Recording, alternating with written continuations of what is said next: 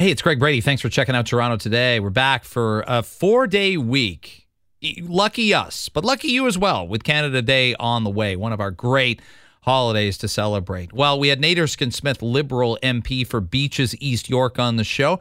Talked about the Pride Parade. Nate marched in it. A lot of our uh, chat this morning about Pride Parade and uh, and Pride Weekend, and not just I think how far we've come with opinion intersecting with policy uh, not just opinion in your own household or on your street or how you talk about things with your family or your loved ones, but uh, moving the country forward. And I know we watch south of the border and we feel maybe there's a bit of a, a backward slide on uh, abortion, and we get into that as well uh, with the overturning of Roe v. Wade, something that I didn't think was shocking or stunning based on the fact that three Supreme Court nominees were put onto the bench to do just what happened uh, last week. So we get into that a little bit as well. We have a busy show. We're glad you're with us. Thanks for finding us. Toronto Today starts now. But Pride this weekend. I was thinking about this. And, uh, you know, we're, it was very much back in full voice. Crowds bigger than even 2019, bigger than 2018, bigger than 2017. And I've got something I want you to think about. I'm going to sort of plant an earworm.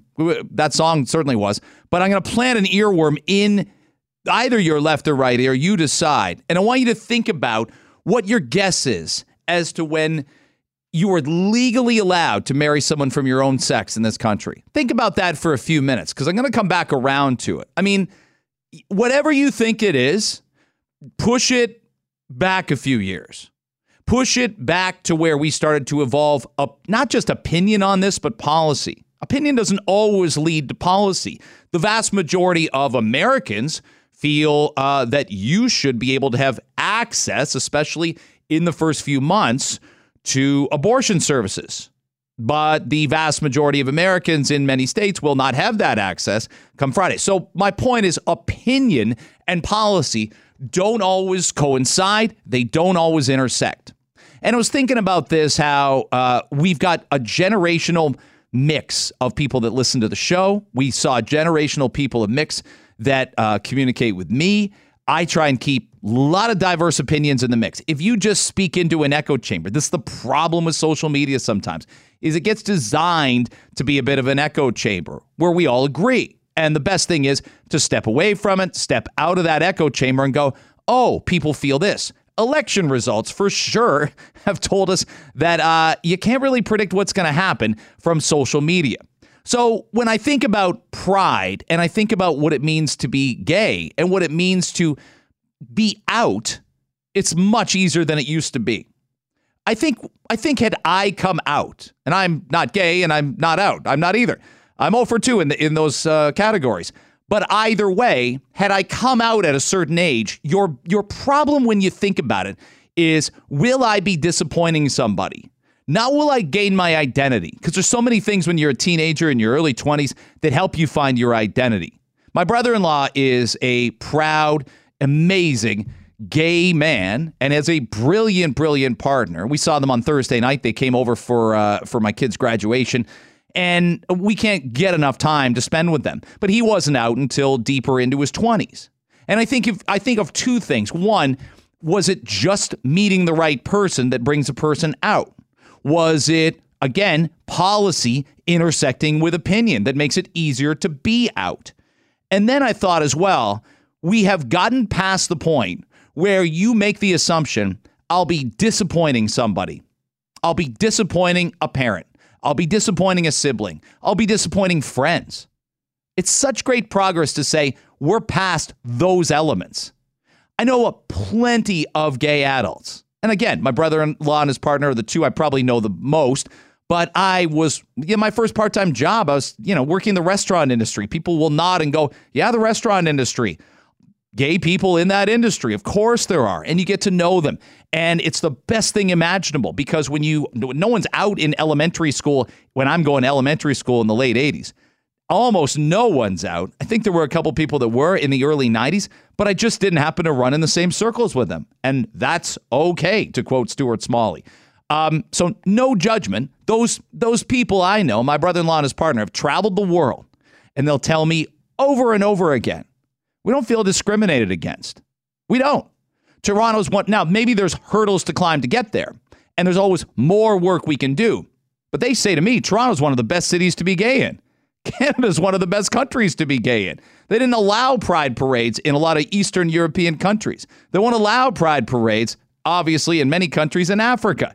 They won't allow pride parades in many countries in South America, and you're going to get more pushback in certain U.S. states to have a pride parade like we had yesterday. But that's not why the pride parade still matters. So let me explain why it does. It's for people like this. John Tory's the mayor of the city of Toronto, and his granddaughter named Isabel was marching, uh, went to a pride uh, breakfast with uh, Mayor Tory yesterday, and had this to say. I want you to listen to these comments because I found them really significant. And I remember back to when I was a teenager thinking, I can do anything I want. I shouldn't have done everything I wanted to do. I could say anything I want. I sure shouldn't have done that. But here's Isabel saying, I've got this freedom that I didn't think I had, and I didn't know I was missing until I had it. It's amazing, actually, to be able to show who I am because, well, I just I wasn't really before when I was when I wasn't out and I wasn't really able to express that as easily. But now that I've expressed it with like my grandpa and my family, I feel like I can express it to everyone. I love hearing every single second of that. And that's why we still have to have these parades. Not for the fact that gay people are discriminated uh, against en masse, because many of them will tell you that they're not. That they're not. By the way, did you know gay men make more on average than straight men in the workplace? They make more money. That doesn't sound like discrimination to me.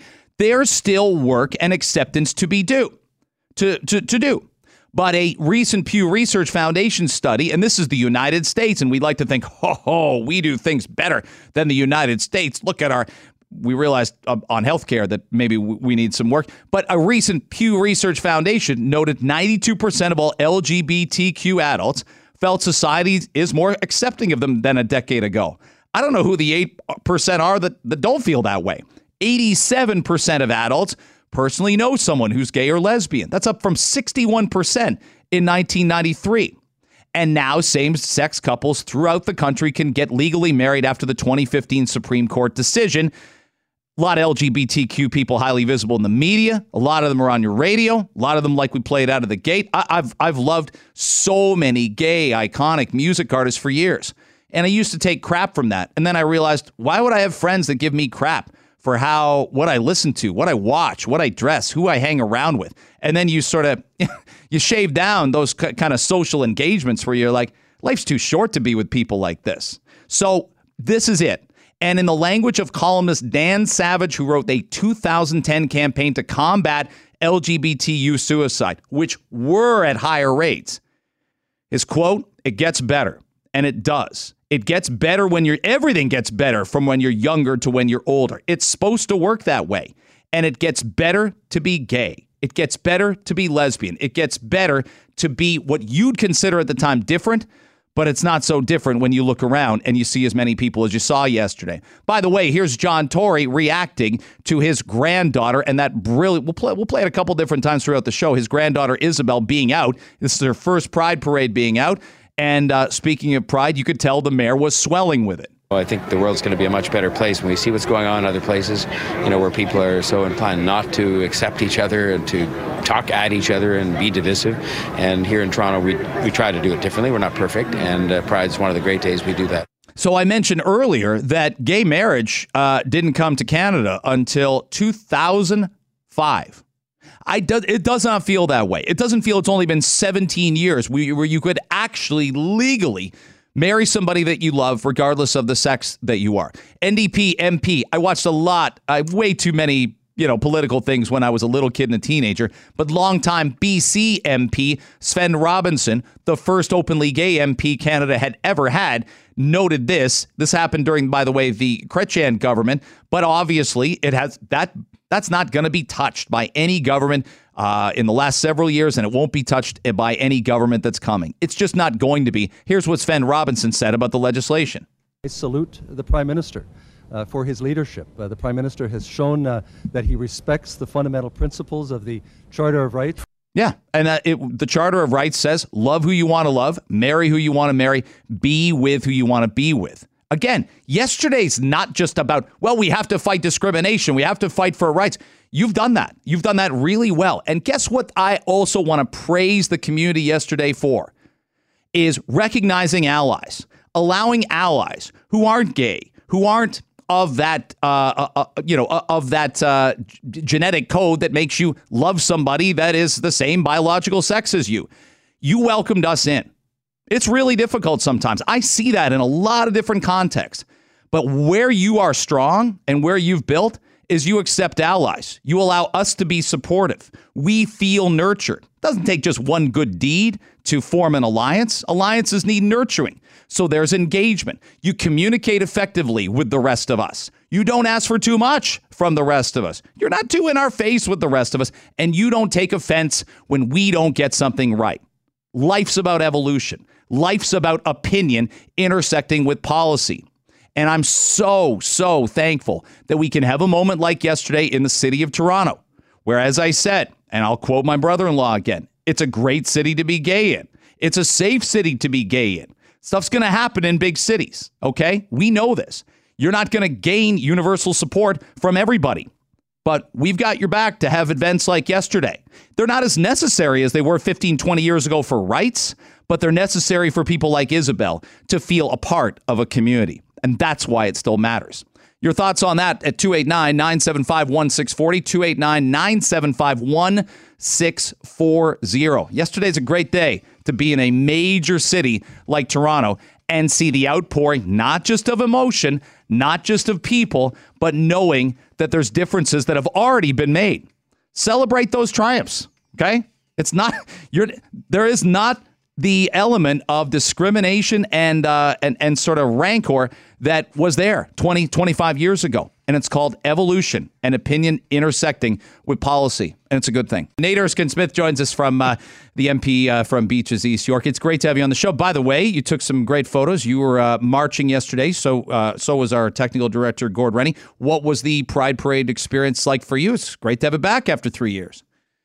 Yeah, it was great to have it back and, and just to be surrounded by so much positivity and, and celebrating equality. And I would just say there weren't even barricades this year. Usually there's barricades between the crowd and those marching, and there weren't they weren't in place this year. And it's a testament to Toronto and Canada that that can happen and everything goes so smoothly. I think you're right about that because I saw people saying, "Oh, is this concerning? Um, should there be?" Because there were obviously issues when we had the last big parade we had probably in the city. Really was was the Raptors parade, although that would have been before the 2019 Pride, and people were worried that it got really delayed. But I, I'd look and I'd say exactly what you said, Nate. It worked. There's a level of of trust in the community that uh, we're going to have a positive event. Um, and I'd say this as well. I've heard so many people say we got to sometimes we argue about stuff and we should argue and we should debate stuff and we should be respectful of each other. But Toronto is, is a great place for gay people. Canada is a great place for gay people in contrast to many other places to live. Like like we kind of won the lottery here with our inclusivity. And it took time and it took battles to get there, but we're in a good place right now. We got to keep moving forward, but we're in a good place. Yeah, I completely agree. And and it's one of the uh, you know the it's the luck of being born in Canada for some of us, and it's a reason people come to Canada for so many others. I know you're out for Parliament for the summer. Um, you uh, were a big voice, and there were other big voices as well, the Justice Minister included, in getting a big piece of legislation passed, and that's Bill C 5. That was about a week and a half ago, but your party and you were doing the work right to the end. Tell our listeners about Bill C 5 and why it's important. So C5 does three core things, and it follows the evidence to reform criminal justice policy to end certain mandatory minimums that would get in the way of judicial discretion. So would create unfairness in particular situations. Judges can still levy a maximum penalty in, in really egregious cases, but it gets rid of uh, the, a situation where there would be unfairness because the judge doesn't have discretion. It also restores conditional sentencing, which every criminal criminologist and criminal justice expert I've spoken to says is really important for again judicial discretion, but again ensuring that individuals in particular contexts, when we look at rehabilitation, we're going to get to a better place. And lastly, and this is the piece that I had worked on, it was actually based on a private members bill I introduced back in early 2020, but it moves drug policy in a serious way by saying for drug possession, we're going to try our best to move it out of the hands of police and prosecutors, and we're going to fetter the discretion of police and prosecutors so that they can only move forward with a charge for simple possession in, in consistently with health principles. And what it functionally means is we're going to move simple possession. People who are using drugs for personal use, not trafficking, not producing, but for personal use, we're going to move that into the healthcare sphere as much as we can. I know it's getting debated a lot in the states, and I want to know if you sort of spot is there a template or a test city that you look at in Europe or in the United States and say that's something th- those are you know concepts that we could uh, adopt a little bit. I know there's that sort of battle back and forth between uh, allowing for safe injection, allowing for making sure we're not you know criminalizing possession of uh, uh, of of drugs, and also making sure we're doing the work on the other side to make sure that people aren't on addictive hard drugs for longer than they should be. It's a really it's a really fine balance, isn't it? And we've talked about shame and stigma before, you and I have, uh, and there has to be you know sort of a, a, a middle ground that makes this work to get people back and and and sort of in their lives, but also doing things safely. Right. So there are a number of things that governments need to do and do better. So there needs to be much more in the way of treatment options, on demand treatment. When people are ready to get the treatment that they need, it has to be available and it's not always available. And we frankly don't spend the money to make it available consistent with the crisis that we've got in this country with respect to opioids and other substances. And so there's that. I think there's broad consensus across party lines to do more on that front. Mm-hmm. There's also the need to follow the evidence, as you say, and and we need to build out the evidence. So Canada had one of the first safe consumption sites in the world out in Vancouver, and a former conservative government. I don't think we're in a place where this would happen today, but a former conservative government tried to shut it down, and a unanimous Supreme Court said its benefits have been proven, it saves lives, and, and you can't shut it down. And instead, what we've done is we've taken that evidence and we've expanded safe consumption sites and unquestionably saved lives. And there's not been a single overdose death at any one of those sites since they've been operating. So we, we, to follow the evidence further, and we don't have the evidence here at home yet, but we will hopefully because we've got a now a, a pilot with BC where BC's decriminalized criminalize certain drugs. But if you look at Portugal as an example, Oregon's recently done this, but if you look at Portugal, because they did in 2000, they said mm-hmm. we're going to treat drug use as the health issue that it ought to be treated. And we're going to effectively say, instead of, they didn't fully just delete the offense. They basically said there will still be a coercive element. There will be these dissuasion panels of a social worker, a healthcare professional, a uh, justice professional, but it won't be a criminal justice judge that is trying to, mm-hmm. uh, you know, in some cases impose a criminal record on someone. They're going to, in some worst case, or suspend a driver's license or refer someone to treatment. In, in an extreme case, a fine. But in most cases, if it's a first time offense, it's get out of here. And if it's been a warning, and in other cases, it's to ensure that they're directed into the healthcare system.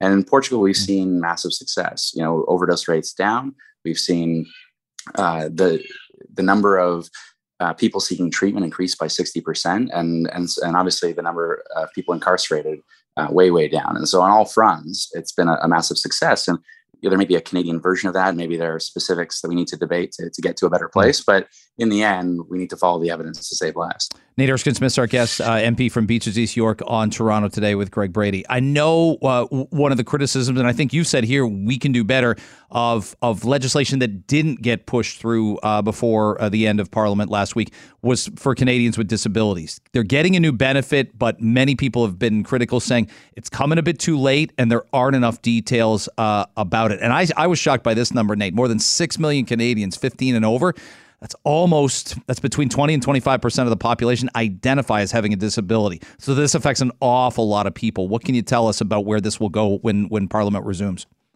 Uh, I think it's fair criticism to say it's not moving fast enough because there's a, a bill that was tabled right before the the 2021 election, so in the summer before we we broke, and it's just been retabled in the last few weeks uh, in early June.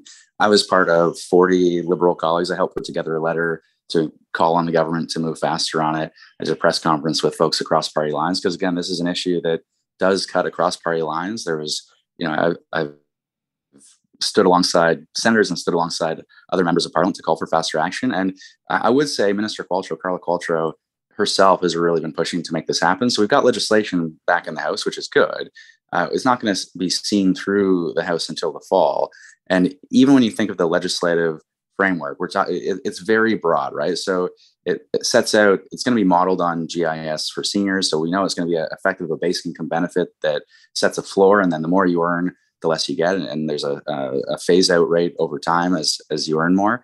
But we don't know what the initial amount is going to be yet. We don't know what that phase out rate is going to be and how it's going to work. Roughly, we can think of it GIS for seniors, but we don't know exactly what it's going to be like. And we don't know, to your point about the number of people mm-hmm. with disabilities in this country. Well, eligibility criteria can be really different depending upon the disability benefit that does exist today.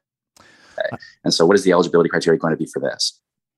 Yeah, all important issues. I got about 90 seconds, but I want to ask you about Ottawa this weekend. Uh, I know, you know, MPs aren't aren't sitting in Parliament as they were in late January, early February when the Freedom Convoy came in, but I want to know from a distance, knowing Ottawa as you know it, what your expectations are for this weekend. Are there any fears or concerns about any form of repeat or rehash of what we saw in the winter? I have heard concerns, but I will say uh, my expectation is the police have learned the lessons of the last round and that they will more effectively do their job.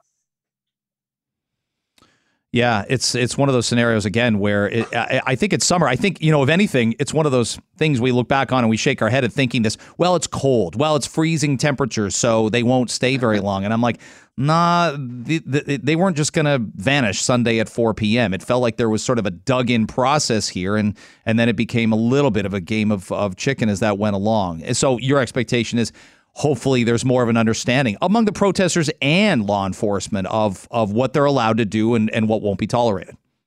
I think so. I, especially living here in Toronto, we saw Toronto learn the lessons of Ottawa, and then when a convoy came through Toronto, it didn't stick. And so I, mm-hmm. I think the Ottawa police will learn their own lessons there, and I think they'll do the right thing. Nate, thanks very much for the time. I hope you have a great uh, Canada Day weekend. Uh, again, uh, off our top with talking about pride, this country is so, so worth celebrating. We always can uh, do better tomorrow than today. Uh, I know you're a big believer in that. Thanks very much and have a great holiday weekend coming up. You too. Thanks, Greg. Nate Erskine Smith uh, joining us, MP from Beaches East York. Want to bring in our uh, our producer Sheba Siddiqui, and uh, you and I weren't uh, doing the show together Friday morning, and I don't. I feel like timing wise, the Roe v. Wade thing, we hinted at it earlier in the week, didn't we? But it didn't really come down until you and Rubina were probably off the air after nine o'clock on Friday. That's exactly when we found out. It was after the show, and it was just so disheartening. And yes, you and I have touched upon it earlier in the week, and uh, you know, I sort of, I sensed that this was coming. There was a leak about it, right? I mean, mm-hmm. this was a few months ago. So we were all sort of prepared for this, but to actually see this happen in this, in 2022, it's, uh, it's heartbreaking and it's very worrisome. And people, you know, the, the big question for a lot of Canadians was, I mean, there were protests all across our country as well over the weekend, but, uh, is, could this happen in Canada? What do you think? Uh, I don't think so. I mean, it really just it depends on. I think that it's a tough question. It's the first question that I mm-hmm. ask myself as well. well. How will this affect us? Because there is such a huge influence of what happens in the U.S. in terms of politics. It does affect us. It does affect our country. Um, I don't think that something like this could come to Canada, but I mean, it's it's not in 2019 the latest year on record, there were about 83,000 abortions on Canadian women uh, performed in hospitals and clinics. So, I mean, this is an issue, and it's not just about this is a conversation that I've been seeing all weekend. It's, you know, rape and incest. But it's so much more than that. Those shouldn't be the only two reasons why a woman should be allowed to have, allowed to have an abortion. You, you can, whatever your reason is, at whatever time of your pregnancy, that's it should be absolutely your choice. You're the one it affects for the rest of your life. And I saw a case about uh, finances.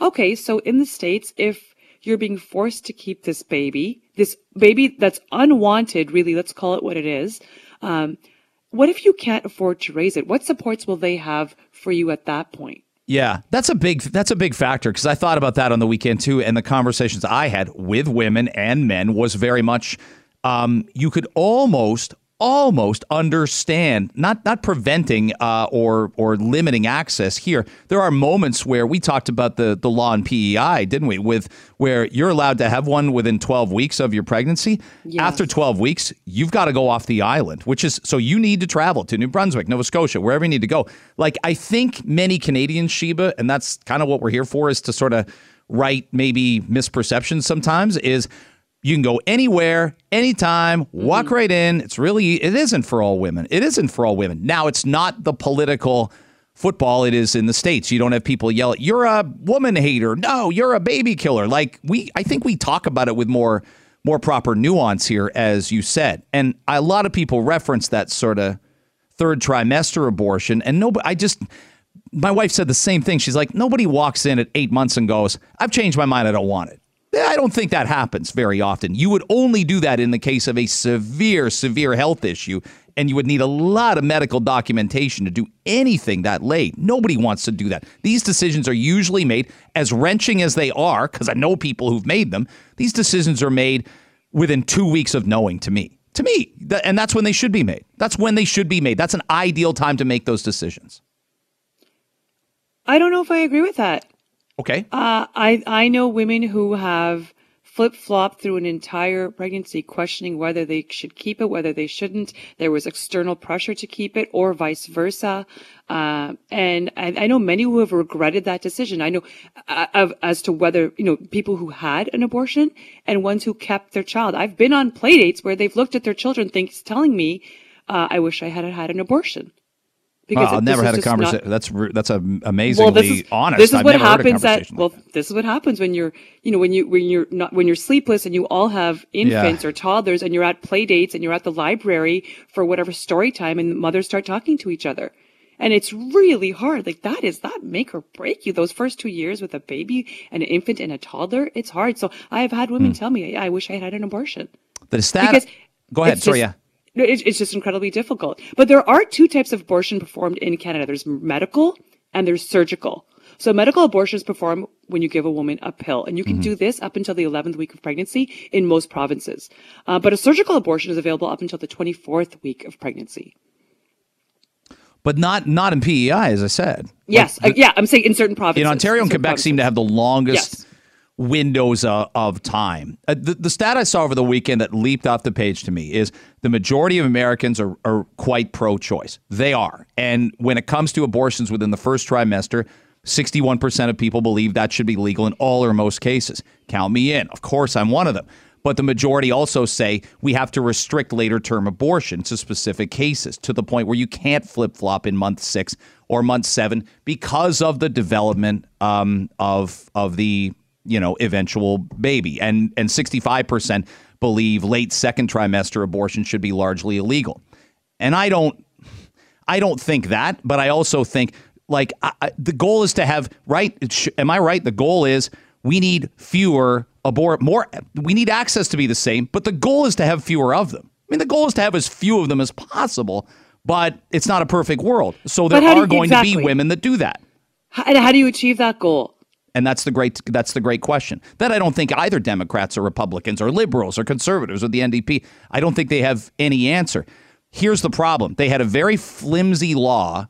They had a very flimsy law for Roe v. Wade. I, I, I, we talked about this a lot in politics classes. I remember these conversations so well at, at Western. And it was a very flimsy law. And in essence, all it took was packing the court with three people who were absolutely there for one, almost one reason one reason only, to blow it up to blow it up. And that was the point. And you can imagine Donald Trump, I bet you, I bet you for uh, the first six decades, six and a half decades of existence, this was not a pro life person in action or in words or in deeds. None of it. He's not a pro life. He's being a phony and he's not a pro life person.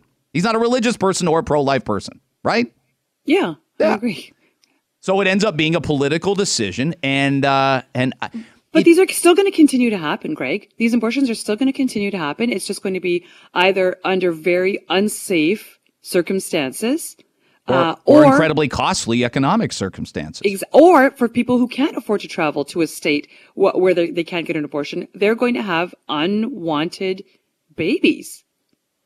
And that I don't, I, I've seen that. I've seen that firsthand. It's awful. I, I think This is something that women should just. This is a, should 100% be a woman's decision. And what's happening here, it's very, it's worrisome, and I don't think it's going to come to Canada. But I mean, I've said that about other things, and I've just been shocked sometimes when I see what's happening. Uh, so I don't know. But what else is like what what fundamental rights have been rolled back in Canada in the last 15 years? Like I was I would- mentioning about gay marriage, that's never going to get touched again. No, and actually, I loved what you said. I loved what you said Thank in, in your previous segment. I agree with you there. I think that Canada is such a great place to be gay. I think that's what you said, or your brother-in-law said. Yeah. Yes, and specifically Toronto, right? Toronto is just like it's just it's a whole other lifestyle of freedom of um, and it's a privilege, right, to just be able to walk the street and be exactly who you are. I watched that video footage of, of Mayor Tory, and again, people can say um, this and that. It's hard. It's a hard job. Um, he he said we're not perfect. We make mistakes, but you could see a grandparent almost almost misting up. And I know we're going to talk to our own Gord Rennie about his Pride Parade experience, but Tory was that's as emotional as I've seen John Tory. And this city's been through some rough things. It was beautiful, Yes, it was absolutely. And and the strength of that that girl to stand in front of a camera. I couldn't have done it at that age. So it takes, uh, I don't mean coming out. I just mean explaining it, knowing like all my friends at school, all my, all my classmates are going to see me on TV. Oh, you're only on TV because your, your grand, grandpa's the mayor.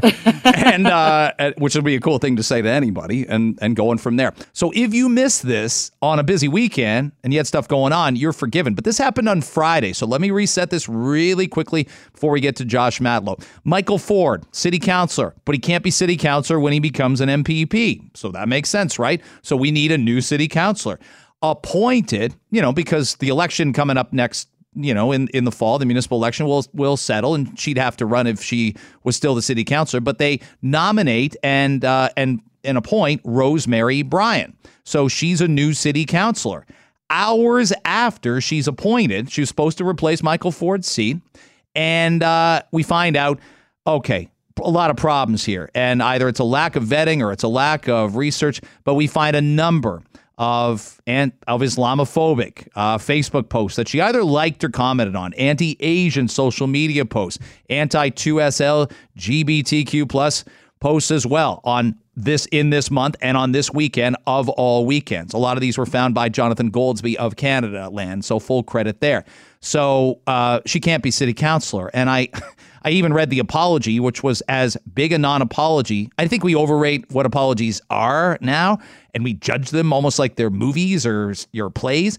But it wasn't a great. She didn't apologize. She just said, "I'm embarrassed that all this came out." But do you still? Th- we don't have any sense if she still feels this way or not. And our next guest wrote on Twitter, I don't believe anyone who supports hate and bigotry should be a Toronto City Councilor or hold any public office for that matter. This is disgraceful. Rosemarie Bryan shouldn't have been appointed and must resign immediately, which she did do. Josh Matlow joins us now, Toronto City Councilor. Thank you very much, as always, for making time for our listeners. Um, when you first got wind of this Friday, this must have shocked you. Like there's something fell through the cracks here of the vetting process, did it not? Oh, 100%. And good morning, Greg. Yeah, I mean, this, this was a, a monumental screw up at City Council. Um, clearly, uh, there, there, there was, you know, there isn't a system of, of any real vetting going on during these appointment processes, and I, I, I fundamentally believe that this, that the process itself, just it, it, there needs to be more filters before somebody becomes a city councilor in this context. Now, I didn't vote for Rosemarie Bryan. I voted for uh, somebody named Charles Azoud, who uh, a Nigerian uh, immigrant, uh, health equity ag- advocate, and a researcher at Metropolitan University, who I found incredibly impressive. Mhm. And he's uh, very involved in the community in, in North Etobicoke. Um, but you know, when I when I did do a cursory glance uh, at, like, I did a little social media scan. Um, I didn't see all the stuff that Jonathan Goldsbie exposed, and good for him for doing so. Yes. but I certainly, ha- I, but I certainly have had enough of a a sense that she was there's something wrong uh, there. that you know, if you just look at some of her social media posts, it's just it's weird stuff, and it just it just set off red flags for me. Um, that being said, though, you know, in fairness to to council, the system itself is just ridiculous. Like you, you have dozens and dozens and dozens of people who like they just they, they sign up to, to to to come and give a five minute speech about who they are, and that's pretty much what they have to go on. Um, now, typically, there's some suggestion by the outgoing counselor, as I believe, I understand there was by Michael Ford in this case, that Rosemarie Bryan was his pick, his preference. And often there is a text or something that goes out from the mayor's office saying, yeah, that's that's we agree, we want that too, or somebody else. Um, so that being said, uh, I think I think that's what the majority of council relied on, and that's just that's not that's not a good enough system. We're, we're, we're appointing a city councilor I'm getting a message from a listener who's curious as to when listening to our conversation. When is that point where you would run a by-election as opposed to just? I know It's there's only question. and there's only several months left, but let's say I ran for city council. I mean, God forbid, but let's say I did. That's bad for the count. For uh, anyway, let's say I did, Josh, and I and then next summer, um, seven seven months in, I said this is not for me. There, w- I would think there would be a by-election. I don't think you'd appoint a city councilor to run to to hold that spot for three years. It's one thing if somebody is walking away now Yeah. and you say we can handle this uh, uh, on an appointment basis for six months, but that's not really democracy, is it? To not let let that let that ward vote for someone brand new and have a by-election. Absolutely. And by the way, if, if you, Greg, uh, are are considering it, you know, call me. I will. No, that call. You'll be the first person I call. I know who'll be the last people I'll call, but you'll be the first person I'll call. but uh, I mean, realistically, uh, the, like the way it works is that um, in you know it's a four year term. Mhm. So for the first three years, if somebody for whatever reason cannot complete their their term, there is a by election, and it goes back to the voters. But in the election year, when there's going to be an election anyway, the convention is to have uh, an appointment, and like in this case, there would be only one. To my understanding, only one council meeting left in July. Uh, and then it goes into the summer, you know, and then and into the election cycle. So that's why the appointment's done. Um, but and I, I look, I don't like that system. I don't feel comfortable making a choice for the residents in Etobicoke North. Uh, Mhm. But at the very least, at the very least, there needs to be a system to understand, like you know, who we're actually interviewing. Uh, like like most professional environments, there's there's a basic vetting so that you understand who you have in front of you, and uh, and that should be the bare minimum. In this case, it's people just kind of. You know, I don't. I don't think the majority of counselors knew the vast preponderance of people who were standing in front of them today, including Rosemarie Bryan, who who Michael Ford seemed to think was a, a great choice. But you know, it, Mm. it really only takes a, a minute or two to to look at her social media to understand that uh, there, there's something very wrong there. I know you got under a minute, but um, the mayor has has pledged to you know make this a little more of an involved process. Uh, are you hopeful that's the case the next time somebody has to be appointed, e- even for a short term period? I personally don't like the appointment process itself, but if it has to be, and if it's the only functional, pragmatic way to do to do this, uh, uh, you know, during an election year, then yes, I, I agree with the mayor that the system needs to be, uh, you know, far so that there's at the very least a basic vetting of who we have in front of us to understand if uh, you know. at- Let's put it this way: if somebody has a, a, a record that they've never apologized for, they've never they've never addressed uh, of of posting and supporting the most hateful, bigoted, awful stuff that's offensive to most reasonable people or any reasonable person in our society, we, you know, council should be aware of that before they vote. Hey, Josh, thanks so much for making the time. Uh, always welcome. And uh, if we don't get a chance to talk before Canada have a great long weekend. Thanks again. You too. Happy Canada Day. Thanks, Greg. Josh Matlow uh, joining us. Look, I, I, I think there's a couple things here. I like that a counselor like Josh says the appointment process is a little bit ridiculous. It look, we went through um, a lot of lot of turmoil in this city based on uh, during the election campaign last time out with wards being you know shut down and candidates having to decide am I going to run in a different region or whatnot. And I know we do this too much. And you've heard me say so. So I'm being consistent here. We read too much into people's apologies. We play too many gotcha games. You said this 10 years ago. Did I not just play you a clip of Joe Biden sounding a lot less, hey, pro choice for all? Eh, 15 years ago, I think there's been a lot of evolution of opinion. But this this Rosemarie Bryan is not here's what she wrote in her message. It's not an apology. I am so devastated past social media posts I've made are now being thrown against my decades of commitment to the community. I do not want to make anyone in our city feel like they are not loved or not part of our community. I don't want to hurt all those who supported me. It, that's not an apology. That's not saying, hey, this is who I used to be, but I'm not anymore. I'm on the wrong side of history. And I think our parents and grandparents would say, yeah, hands raised, that was us also. So it's not even close to somebody. It's it's not a response befitting somebody that could keep the office. And she, it's not a double down by her, but some of the stuff is pretty. Josh called it weird. It's it's it's homophobic and it's racist. It's both those things. And again, we're we're we're looking for that stuff. I think if you hire somebody to wait tables, you're looking at their social media. You hire somebody to take tickets at a movie theater, you're hiring you're looking at their soul. You have to do that now. She had to expect this, and she didn't care. All right, so Marianne Domain just documented how uh, there's there's you know we're going to start enforcing some simple regulations for drivers. So I thought I thought let's test our three compatriots here, Sheba, Gordon, Dave, on sample knowledge test questions to get your driver's license. now this should make you guys nervous because this I It's been a long time since Right. I've had to take a driving test. that's right. Yep.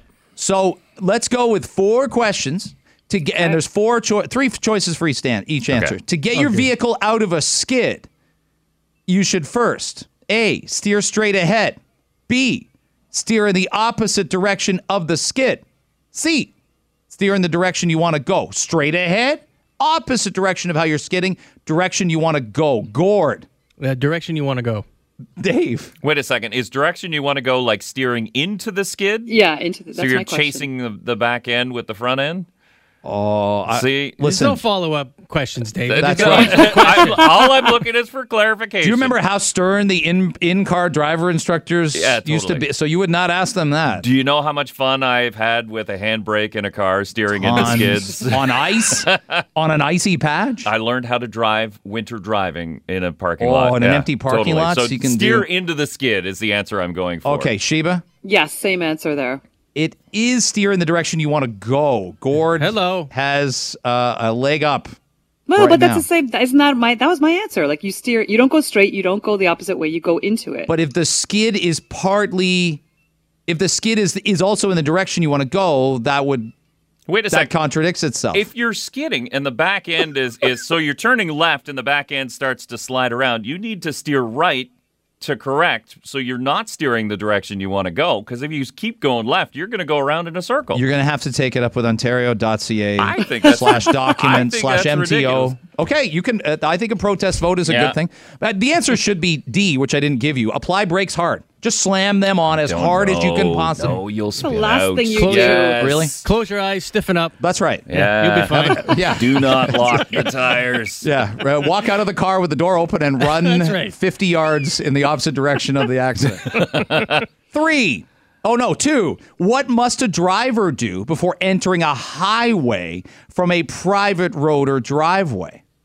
Okay. What must a driver these you don't get these questions on Jeopardy from you know Mayim Bialik or Blossom or whatever. What must a driver do before entering a highway from a private road or driveway? A. Enter across the highway as quickly as possible. Nobody likes that one? Okay. Uh, yield right of way to all vehicles approaching on the highway. C. My favorite, sound horn and proceed with caution. Sheba. B. Yield the You right of way to all vehicles. Well, that's that's well, on the highway democratic. until it's clear for you. That's right. Dave, Put your phone down first, and then uh, I would say B. Gord, I concur. B it is. I love just blast that horn and take your time. Coming in, Flash baby. your lights a couple times. no 16 year old is getting away with leaning on the horn throughout a maneuver like that. You're not going to get your beginners. I like these two to, to wrap. Is it more da- It is more dangerous to drive at the maximum speed limit at night than during daytime. As A, your reaction time is slower at night. B, you cannot see as far ahead at night. Sorry, that was B. You cannot see as far ahead at night. C, the roadways are more apt to be slippery at night. Love that one. Gord? Or sorry, Dave, let's start with you. I'm going to say B. You just can't see because your Can't lights see. limit your visibility. So not about reaction time. Okay, Sheba. Same B. Gord? Visibility. Yeah, I think it's B. I wanted it to be A. Yeah. Your reaction time's slow. I'm a lot more awake at night. Yeah. when we're not awake is four twenty-eight driving in in the morning. We don't have to worry just- about it That's so right. much, but I mean, you always on a country road, deer. Yeah, Right, that's something, true. right? Moose. Yeah, Totally, moose, yeah. yeah. Yeah. Um, all right, and finally, you should, under all conditions, this is very helpful, drive at a speed which will allow you to A, stop within 150 meters, C, stop within 60 meters, D, stop within a safe distance. Gord? It's got to be C, safe distance. Okay. No, that's that's D. oh, sorry, isn't I didn't mean to give a D. I meant A, Yes. 150 meters, B, 60 meters, C, a safe distance. Shima? Uh, 150 meters, eh? I, you know Dave? what? I'm just going to go with 60 because it's different. I think the- it's the safe it- distance. It's the safe distance Yeah. one. That's tricky. Well, it's yeah, because you can't do those things if you're doing highway speed, right? You No. No, that's it. Yeah. I feel like this province, I got a lot of problems with this province, is trying to deny people licenses because some of these have two answers. Yeah. There's no doubt about it. The skid one, I'm. Yeah. Uh, I'm going to march down there. It's I'm going to nepotism protest. also, Sheba. Who's writing this quiz? Michael Ford? Everything. Listen. Um, yeah, and I think I, I I don't remember. I remember a lot of quizzes during my beginners that were like, "Is it a, it's A and B? It's Yeah. all of the above. Yeah, it's none of the none of these are." And then there's like four questions later. It's the same type of question, just worded differently. I, thank you. I uh, we should do more interviews that way on the show. Just ask the same question That's over and over again. Are you sure? I'm a big fan of this one. Never change lanes in traffic without, and one of the options is blowing your horn and looking to the rear. I just, I love that concept. Just let it all hang out. Okay, you, you, you live and learn on the roads. It's a short work week uh, for most people, with Friday being uh, Canada Day. And what's about that Canada Day forecast? Uh, well, let's get the latest in uh, for Anthony Farnell, but hardly a pinch hitter. This is a cleanup hitter if there ever was one. Uh, Ross Hull, uh, global news meteorologist. It's great to have you on. I hope you had a happy weekend. I hope you had a happy Pride weekend, et cetera, et cetera. How was weekend for you? Good morning, Greg. Yeah, it was a great weekend. You know, it was uh, you know took part in some Pride festivities this weekend, and it was nice to uh, see that celebration back in the city. And the weather conditions were decent. It was hot. It was humid. Not as hot and humid as it was uh, earlier last week. Mhm. Uh, and we did see a brief shower as forecasted uh, through the afternoon, but it wasn't enough to uh, put a damper on the entire festivities on Sunday. So I say overall, a decent weekend. Hope you had one too. I think a lot of water bottles got sold, or people needed to break. I mean, I think a lot of hydration. Uh, the H word was in full effect, uh, especially yesterday among the masses, but Saturday uh, even much so. But today's different, Ross. Like it's it's uh, it's that one day break. If you don't like the humidity, maybe you didn't love the weekend, maybe you won't love later in the week. Man, like today is is your day. We got a what a cooler, fresher air mass here, and it's going to hold at least for the day. Yeah, that's the interesting thing about this summer so far is uh, you know you can pick your weather and basically you can get it because some people you know I've learned in my uh, relatively long weather career not to uh, put my opinion on the weather because people you know some people as you mentioned love the heat. They love the humidity. They wait you know for seven months of during seven months of winter or spring and they want that you know peak heat in in June July and August others you know obviously it, it, it can be difficult the heat and the humidity so um, so what we ha- did have over the weekend is yes, things got hotter. Uh, temperatures uh, reached the low 30s again. That is above average. We should still be around the mid 20s, and that humidity built as well. So we were into the mid 30s. So you can feel that. Uh, you know that your skin doesn't evaporate that sweat as easily, so uh, there's that heavier feeling air mass. So we've got right now, you're right, we've got a cooler air mass, more comfortable, and that's going to be the situation today and for the next few days. Uh, although by the end of the week, as has been the case so, so far this summer, we get uh, some cool conditions and we're going to get that building heat and humidity uh, just in time, it looks like, for the uh, Canada Day long weekend. So we'll be back to temperatures closer to 30 degrees with the humidex more in towards uh, the mid 30s. So you, you know you've been you've been warned. Yeah. Uh, but if if you like to do outdoor activities, say you have some stuff to do around the yard uh, this week, early this week, well, try to get it done uh, over the next couple of days because uh, you know it will feel more uncomfortable out there as we move through the week. Ross Hull is our guest, global news meteorologist on Toronto today. So let's go macro, big sort of summer forecast uh, picture. What do you see for the rest of July? Uh, are we talking hot, humid stretches with little breaks in between? What do you spot? Yeah, so I think for the rest of this month, it's safe to say we're going to see this pattern continue where we do get some heat, then we get a, some relief. Uh, we've got this big heat dome, this uh, high pressure ridge that really uh, basically seals in the heat, and that's over the US plains. So uh, it's to our west. We're not in the Great Lakes, we're not quite uh, encircled by that, but we think that's going to start to move east as we move into especially mid late July into August. And that's when we could start to experience those longer uh, heat events that can be dangerous. Uh, you're talking three, four, five days of temperatures in the low to mid 30s, that humidex approaching 40. And you know, for people that don't have the resources or the air conditioning, uh, those can be very difficult conditions, obviously. So uh, we think that's going to start to happen more in towards July and August, and likely continue into September in terms of the hot conditions. Of course, it doesn't get quite as hot because those nights start getting longer. But it's interesting because uh, over the last uh, 10, 20 years, July, August, and September have been extremely hot. So Yeah. uh, there's a couple of factors there too that we can talk about in terms of why that is. Hey, r- yeah, real quick rainfall as well. Like even yesterday, I know for, for parts of the parade, I spotted a couple of times.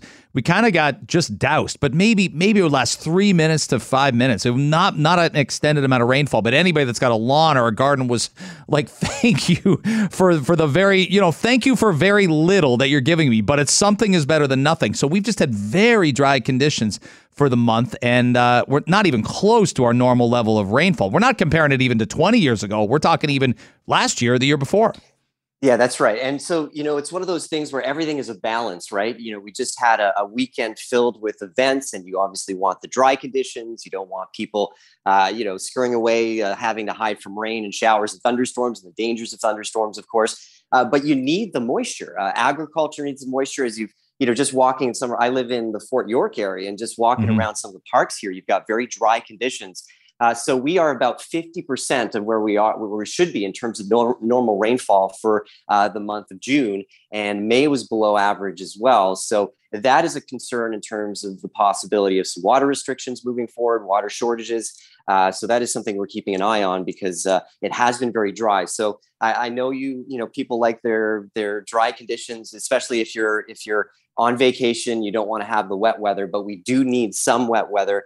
And it does look like there's the chance of some showers and thunderstorms midweek, possibly at times later this week. But uh, we do need some of those soaking rains to move in to replenish our uh, our water cycle. Yeah, say, and saves us on our water bill as well. Ross, thanks so much Mhm. for uh, for checking in with us on this Monday morning. Appreciate it.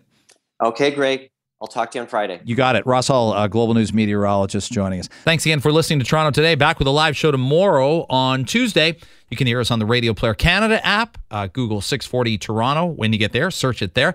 Or you can listen online at 640toronto.com. Thanks very much.